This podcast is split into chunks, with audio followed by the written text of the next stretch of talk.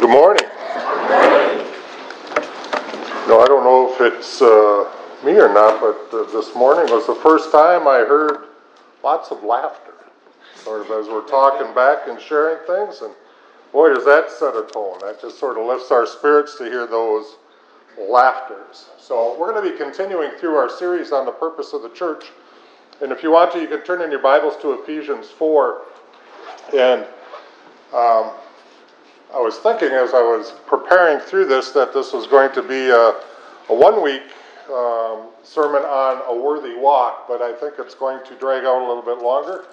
But uh, I'll keep going as long as I have uh, uh, the weeks ahead of me. But I think it's an important thing as we talk about our our walk. We've talked about disciple making. You know, we've sort of progressed here. We've talked about some things we needed to deal in our life maybe forgiveness, receiving, or asking uh, for forgiveness. It sort of cleanses our relationship between us and God. And then from there, we look at the purpose of the church. Well, what are we here for? Or what, you know, what is church all about? Is it about me? Is it about you? Or is it about Him? You know, and we believe it's about Him. And we come to worship Him. And so, one of the most important things is uh, making disciples. And we talked about that last week in the Great Commission. And so the question sometimes is, how do we do this? And this last week I was listening, um, I believe it was J. Vernon McGee. I listened to a couple different uh, messages during the week. But he was talking about a, a man that would uh, go hand out tracts as, as a witness. And we might know some people that do that. I have a dear friend up in Gilman area that that's how he witnesses to people. He hands out tracts. But he handed it to a man and the man said, uh, What is this? And he says, Well, this is a tract. And the man said, I can't read. But he said, I'll watch your tracks and I'll follow what you do. And so when we talk about a walk worthy, that's it. When we talk about making disciples, it's one thing to tell people what to do and how to live, it's another thing to show people how to walk and how to live. And the Bible tells us we need to show people, we need to be that example in our life. So in Ephesians 4, um, it starts out, Therefore, the prisoner of the Lord, I beseech you to walk worthy of the calling to which you were called, with all lowliness and gentleness, with long suffering, bearing with one another in love, endeavoring to keep the unity of the Spirit and the bond of peace. There is one body and one Spirit, just as you were called in one hope of your calling. One Lord, one faith, one baptism, one God the Father of all, who is above all and through all and in you all. I think I'll, I'll break there for a moment as we begin this. Because we live in a society today that, that really has, um, doesn't see a whole lot of value uh, in church. Um, it seems like the church is becoming less important, it's becoming less impactful uh, to society. As a matter of fact, I think the last um, stats that I had read is that only 17% of the people today are active in church. Now, it wasn't too long ago, I think back in the uh, probably in the 50s, it was just about the opposite. About 80% of people participated in church somehow. So we see about one in five people that really maybe think that church or faith is a relevant thing. And, and part of that is people sort of have spiritualized everything. They sort of think that they can do it on their own. We're going to go uh, you know, worship out in the, the woods, this tree. I had a, a talk with a gentleman in Cadott this last week, and uh, he was actually part of a church that uh, down in Augusta at one time in his life. And, anyways, as he was sharing, he just said, You know, I can go out into my woods and, and I worship God. I don't need to go to church to be a Christian. Well, he's true in that. You don't need to go to church to be a Christian. Coming to church does not make you a Christian. But God has placed the church with a purpose and a reason. And so, as we look at these things, Jesus gave this promise that uh, the gates of Hades will not prevail against his church. And so, even if it's one in five, even if it's one in ten, we know that the church of Christ is going to continue. The question is, is what are we doing? Because he has called us to be a part of this. So, what God had intended to be really a dynamic um, relationship and fellowship with one another, we've seen sort of wander. Uh, we've seen sort of weaken. And a lot of it is because we've made church about ourselves. We no longer come to serve, but we come to be served. We no longer sometimes even want to um, get involved in things of the body of Christ. And one of the things uh, we see is that the church really today has maybe little or no um, impact on really the way that we live and the decisions that we make. And uh, there was a story of a mom, and uh, you know, as you raise little children, sometimes you go through this. We raised five, and, and now I know our kids, as they're raising their kids, they have this, but the mother was going to church and the father wasn't. And that's not an uncommon thing that we would see in the world today. And as she's trying to get her little seven year old boy to come to church, he didn't want to go to church. And he told his mom, he says, But dad doesn't go to church. And his dad didn't go to church. But the mom came back and said, But when he was your age, he went to church all the time. And so the little boy said, Dad, is that true? Did you go to church all the time when you were a little boy? And he said, Yes, I did. And so he agreed with his mom. He says, Okay, I'll go to church. But he says, I don't think it's going to do much good for me either. See, we sort of model those things in our life. People follow our example. You know, the statement is, is that I'd rather see a good sermon any day than hear one. And so God has called us to have this walk worthy. Therefore, I beseech you, as a prisoner of the Lord, to walk worthy of the calling in which you were called. Paul is really begging, he is pleading. He says, he says that when, I, when he says, I beseech you, he's, he's really saying, I'm pleading with you to walk worthy, to set that example. Perhaps this seven year old that made this statement is really um, a true reflection of how we have come to adopt churches today. That they don't really impact the way that we live and the decisions that we make. How come we have this spiritual condition? What has brought us to this point? Well, we first, I think we live in a world full of selfishness. We, we make everything about myself. You know, as a, a pastor of uh, nearly 30 years, I've, I've dealt with people in all different realms and all different things. And sometimes you'll, you'll talk to families and they say, well, you know, I, I don't like the style of music. You know, I, I, I like all the traditional. And, you know, you guys do too much of this. And then some will say, you know what, they do too much traditional. And I like the more contemporary. So music, sometimes we say, well, there's nothing really for my kids to do there. There's no real children's ministry. So really what they're saying is I want a babysitter for my kids as I come to church. You know, and I've often told these families if you come with your kids, we'll get other families to come with kids. Somebody needs to start the ball rolling, somebody needs to be that example. Very few people say, well, because the Word of God isn't preached. You know, maybe they'll say the sermons are too long, or maybe they'll say, uh, you know, this or that. I hear that once in a while. But, you know, we come for personal reasons and personal preferences, or our feelings get hurt, or our friends don't go there, and so we don't really search out that which is truth. We don't search out for that church that is preaching the Word of God wholly and fully. And so it just doesn't seem to make much difference in the lives of those who come because we're not coming really expecting, even wanting change sometimes in our life. We like to be comfortable where we are at. So the saying sometimes is this is that uh, we need to get back to what the Bible says about this biblical portrait of the Christian uh, church. But if we keep redefining things in this world, and if we drift away from the, the goal, and I, am I'm, I'm trying to think, does this church have like a, a mantra? Is this it? If the Son will set you free, will be free indeed. Is that the church's? Does the church have a verse that they do? So, like down in Augusta, they have one uh, that we have that says, "To know Christ and make Him known." And that's just the, the little. I don't know if mantra is the right word, but that's just a little statement. And so, everything that Augusta Baptist tries to do is in light of those sayings. To know Christ, okay, we want people to know Christ and we want to make them known. And so that's the goal in, in everything that we do. And so when we look at a ministry, when we look at our life, what is the purpose of why we do what we do? Why is it that we are holding Kids Club? Is it just to entertain kids? Is it just to show the community, oh, we got a bunch of kids coming? Or is it to train them in the Word of God? And I would say it's to train them in the Word of God. We want to teach them the ways of God. And so we got to keep that before us at all times. So if this is true, and, and I really believe that it is, in order to fix the problem, we need to refocus on scriptures. We need to refocus on our life. We need to allow the Holy Spirit in our life to change us.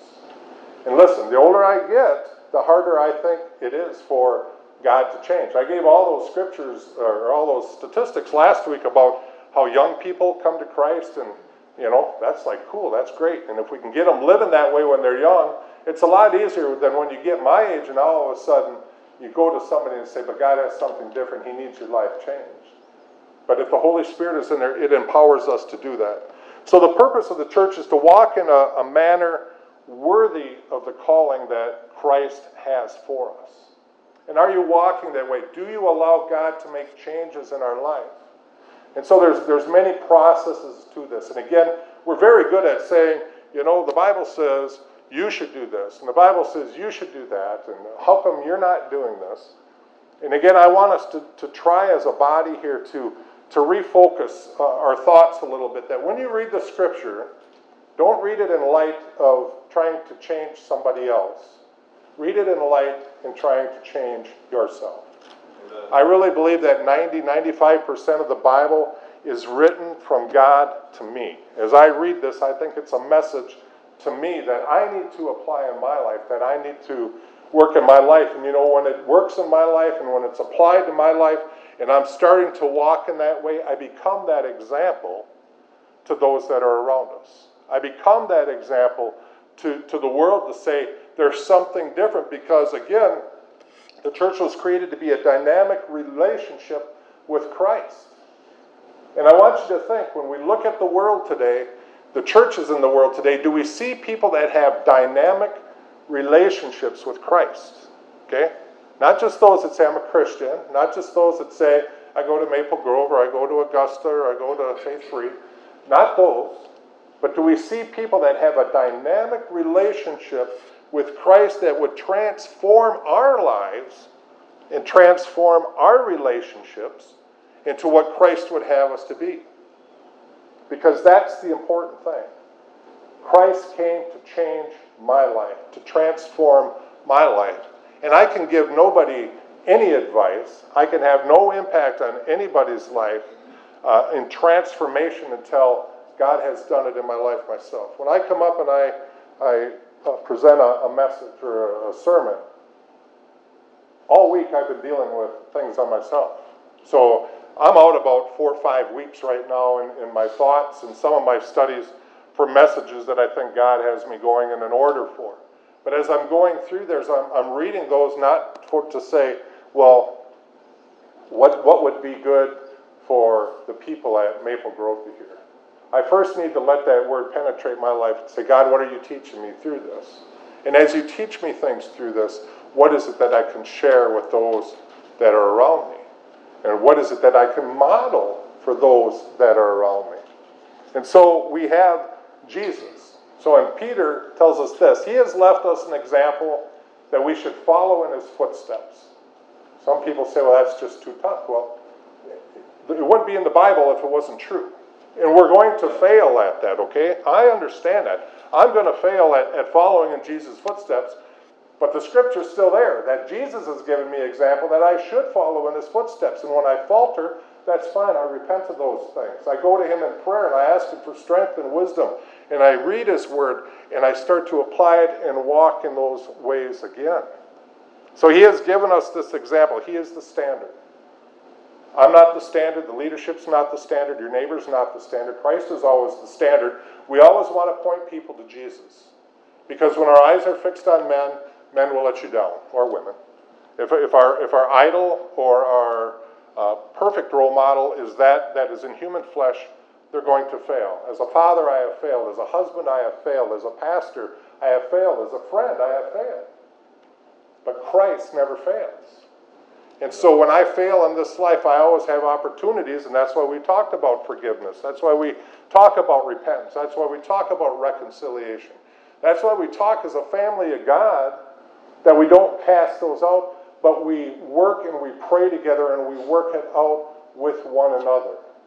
My wife and I have disagreements, which we do. Any married couple here uh, say that they never have disagreements? I didn't think so. It's sort of universal. It's a universal plague that happens. We have those things, but you work those out. Sometimes it's easy to work out, sometimes it takes a long time to work out.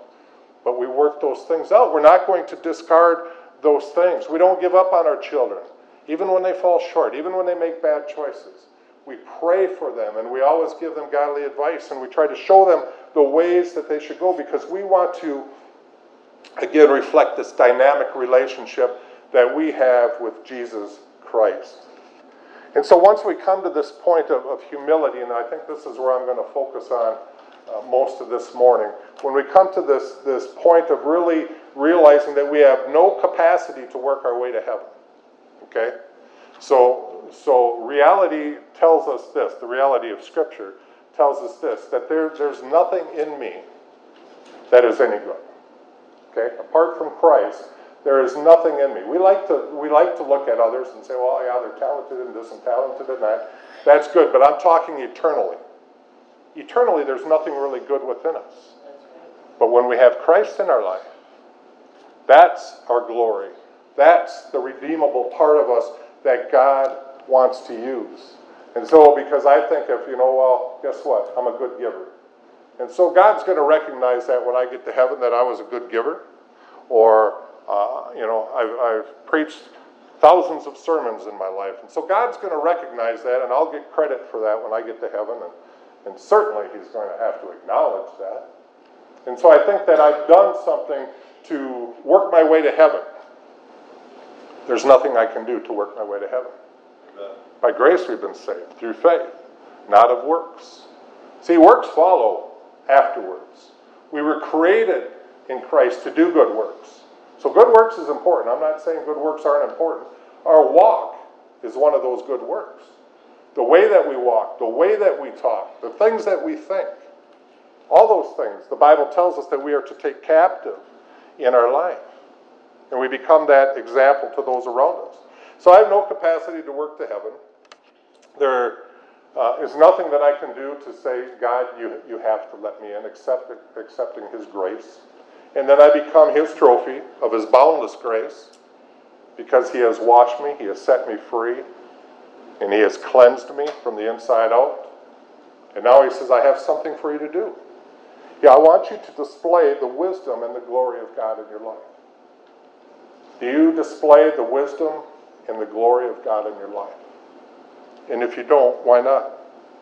He says, I have called you to have a walk worthy of the calling to which you were called with all lowliness and gentleness and long suffering, bearing with one another in love. There's the start. Do we have that in our life? Walking in a manner worthy of, worthy of the calling that he began to describe a lifestyle that we are to reflect. Have you ever met somebody and just talked with them a little bit and said, you know what? I think they're a Christian. They never, they never used the name Jesus or God, or they didn't have a you know, a big cross on their shirt or, you know, Christian hymn things on their shirts, but you knew. You knew something was different about them. That is our life. That is how our life is really supposed to be reflective in the world today. And so it says, We walk in a manner worthy of our calling as we maintain the unity of the Spirit, and as we do those things right there the lowliness and gentleness. Lowliness is a submissive spirit. It, it's a spirit that says, I consider others greater than myself. Just opposite of what the world says, right? Uh, the world says we need to be the greatest. You watch sports, I love sports, but you watch sports, and I, and I really don't like to listen to the players because I'm the greatest, I'm the best. I think it started back maybe with Muhammad Ali that I remember it, you know. Nobody's greater than me, you know, you would say. We got the basketball players, and they're, they're vying for all this money and this position and this attention. But God says this humble yourselves, and I will exalt you. See, we can exalt ourselves in this world, and if you reach the top in this world and you die, what good is it? You're still going to be six feet under, right? But when you humble yourself and God raises you up, you're going to be seated in the heavenlies with Jesus Christ our Savior. So he says, with lowliness this is how we treat others. This is how we walk in the world. We don't walk around saying, I'm the best. We got the best. We deserve this. No. We have that humble and contrite spirit. With humbleness, we treat others with humbleness. Okay? We treat others with a gentleness. It means we're not harsh with others. And we'll sort of unfold these in the weeks to come, but we're gentle with those. We handle them delicately. I appreciate that story of Dylan going there in the middle. Of, some people say, I don't have time for that. He's probably had this, you've probably shared this with him before, haven't you? Oh, so it's so easy to just say, you know, we, you know the answers, we've told you that. Get it right, boy, and walk away. But no, the scriptures say with gentleness. We take every opportunity we can to be gentle with those, caring for them, loving them, it will say here in just a moment.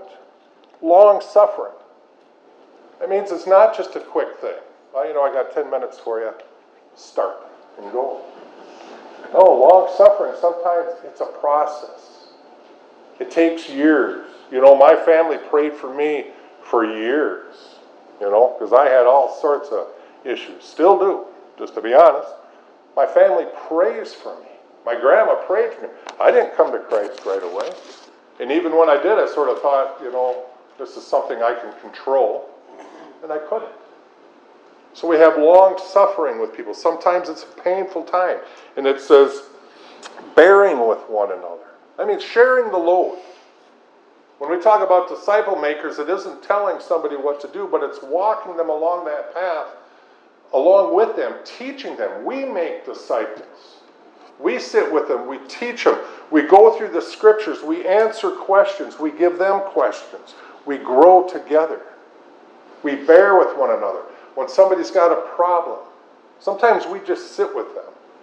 I've had people that have lost loved ones, and sometimes you don't know what to say. It's been so tragic and so uh, horrendous. And you just sit with them sometimes. We bear one another's burdens. Is there anything that we can do? We have Sharon right now that's going through a, a difficult time, and for the Christian community to come together and to share in that burden of just taking some of that, that, that burden off of her and showing her that we care and that we love. It says, um, bearing with one another in love. And again, anything that we do, if it's not done in love, is, is done for the wrong reason. And this is where I trip up all the time because I get things in my head and I get thoughts in my head and, and I get uh, um, things that I think should be done in my head.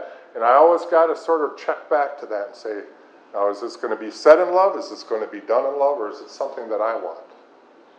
Is it some point I got to prove? Is it some dig that I got to dig into?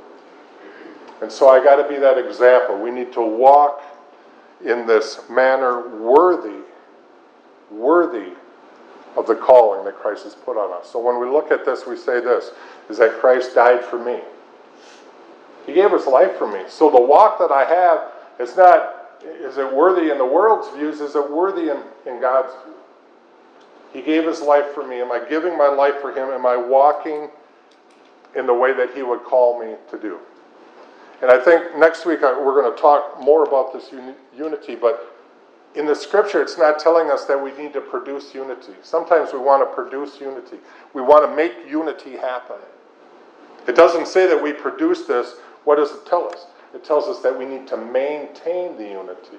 Because unity is not something that we generate, unity has already been generated through Christ. We're part of the family of God. And he says we need to maintain what Christ has placed in here and not let that get factioned out. And so, how do we maintain unity? Again, we can apply all these to us with lowliness, with gentleness, having that humble spirit that, that God has, has called us to have.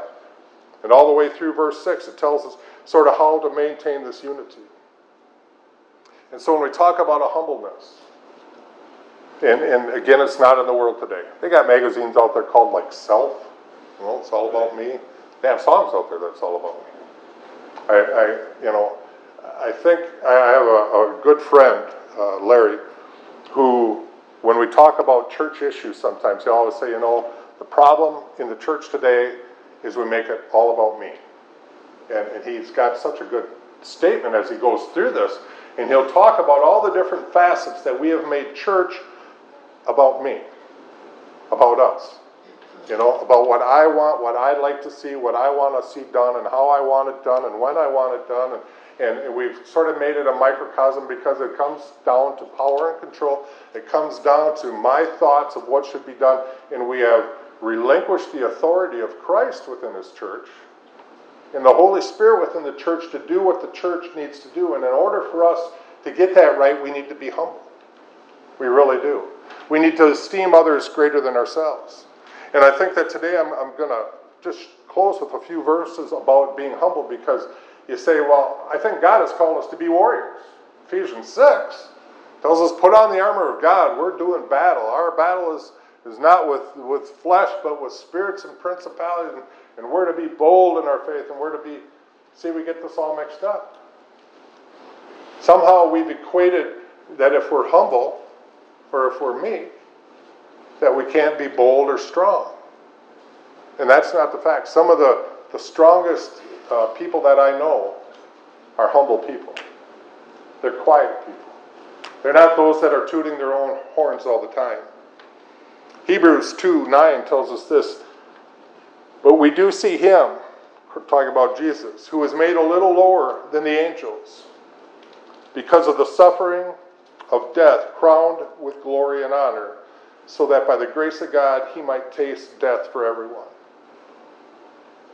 Okay, he's given us an example that we should follow in his footsteps. What was the first thing that they did?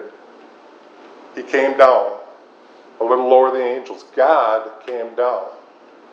You know, and we think that, you know, we're the, the, the king of the world, right? We can think, we can reason, we can uh, build, we can, you know, do all these things in our in our life. We think that we're the top of the crop, but the Bible says that that Jesus lowered himself to be like us. He who was without sin became sin for us.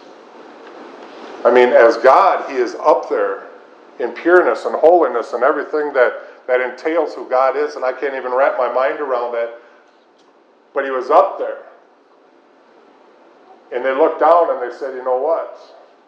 Man needs a Savior. We're going to accomplish this. And so Jesus came down. He humbled himself to become like us, that we might have salvation, that we might have reconciliation to the Father. Matthew 11:29 says, "Take my yoke upon you and learn from me." This is Jesus describing to us some of his characteristics. And learn from me, for I am gentle and humble in heart. Our Lord and Savior is humble and gentle in heart, are we. And he says, and you will find rest for your souls. The way we find rest for our souls is to be found in Christ.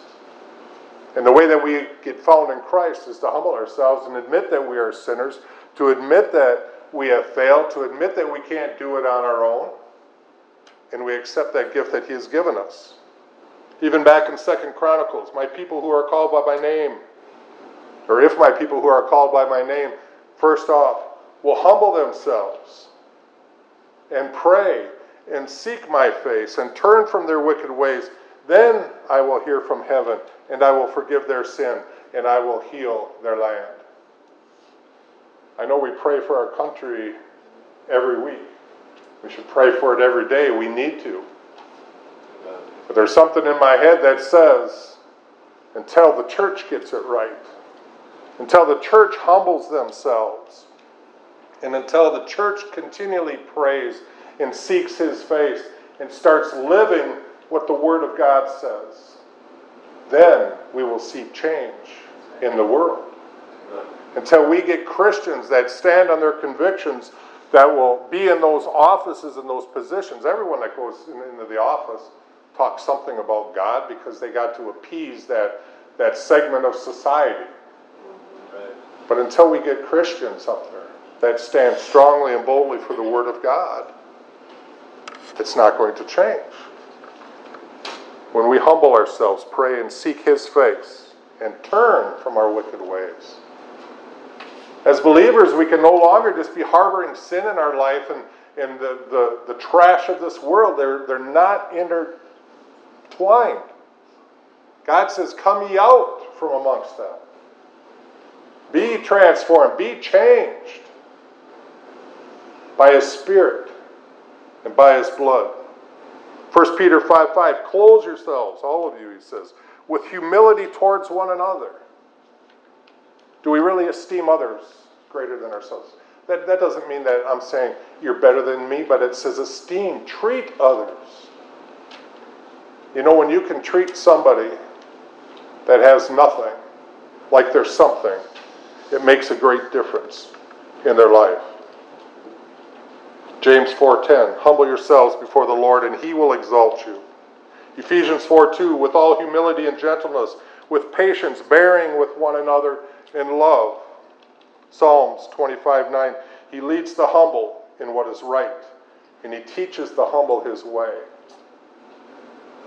See, God will only work with a humble spirit. If we have a proud spirit and we think that we are all that it is, we're going to fall short. You know, being a chaplain, I, I, I always enjoy hearing success stories and things of that in prison because when we look at prison, we sometimes think people are just discarded and there's no hope, they've done bad things, they're bound for hell. But when we, when we see the success, success stories, uh, they're great. And I want to close today with one um, about an evangelist. And this evangelist spoke at the Indiana State uh, Prison. We're only a few weeks prior to them coming. The Steven Judy had been executed by the electric chair. They had the, the corporal punishment there. And if you've been in a prison system, and we don't have corporal punishment here, but they do in other states, when you've been in those prisons and, and um, one of those death sentences gets carried out, it, it, it goes through the prison. There, there's a mood that sort of goes through the prison and it always creates sort of this special type of tension. But, anyways, this evangelist and his team were there and they were sharing, and after uh, the message, the warden took them on a tour of the prison, and the last place that they stopped was up in this, this area of, of death row. And uh, they let the men out to uh, visit with these evangelists and talk about different things. And, and as the story goes, they said it was a wonderful thing uh, for those condemned men that were all condemned to death, they, they were singing uh, Amazing Grace uh, with this evangelistic team. But it says, as they um, were shaking hands and, and saying their goodbyes, um, one of them, his name was James Brewer, who was a condemned man, um, walked back into his cell with one of the volunteers. Everyone else filed out, but this uh, Mr. Brewer and, and uh, this volunteer were in the cell and they were shoulder to shoulder and they were reading the Bible.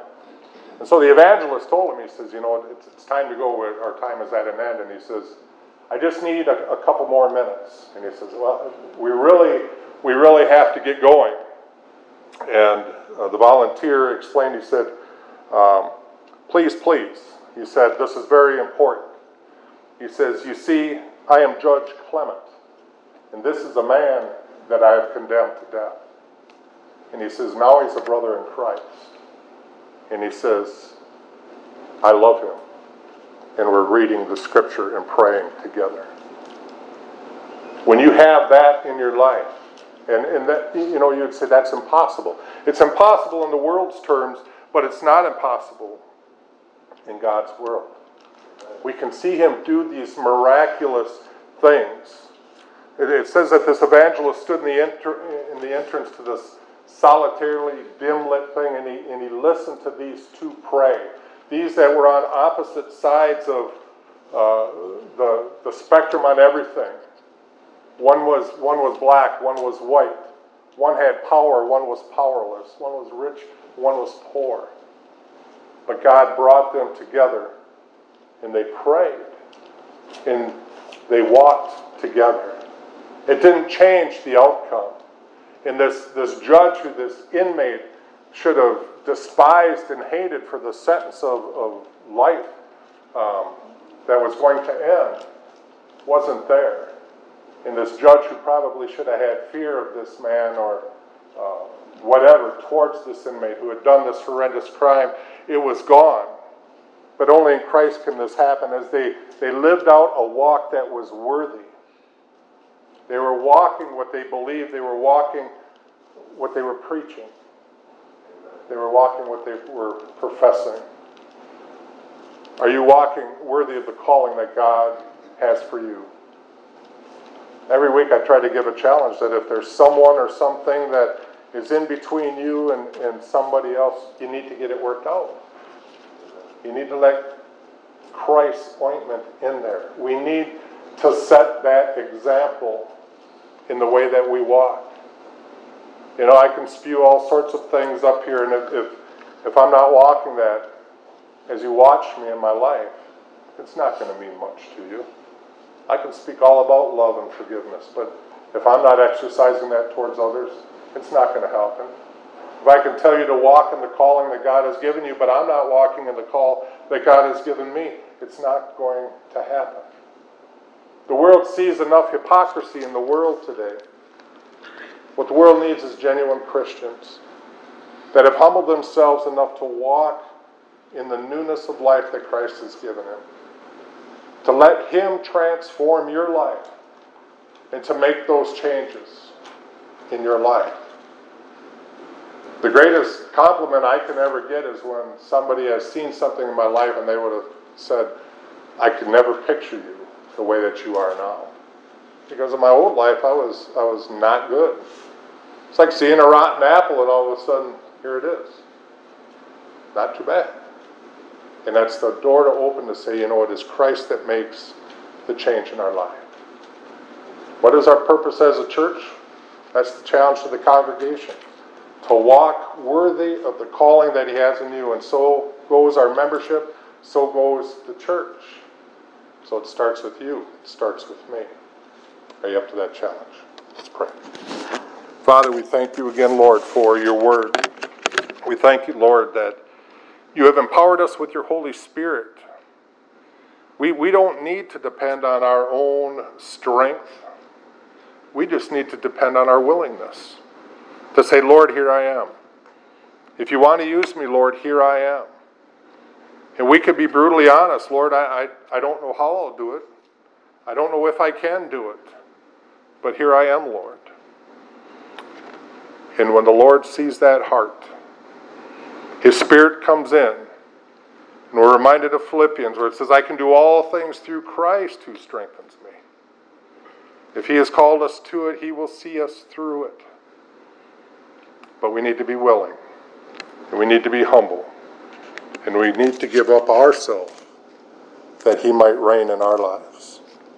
So, Father, my challenge for each one here this week, this day, is to really be challenged by these scriptures today. To ask ourselves those questions in the mirror Am I an example to those whose eyes are upon me? Am I living in such a way that brings glory to you? In the way that I walk, in the way that I talk, and even in our thoughts. The Lord, many times, cleanses us from even those evil thoughts when we turn to Him. Satan wants to attack us, Satan wants to whisper the lies, he wants to tear us down, but Christ has come to build us up.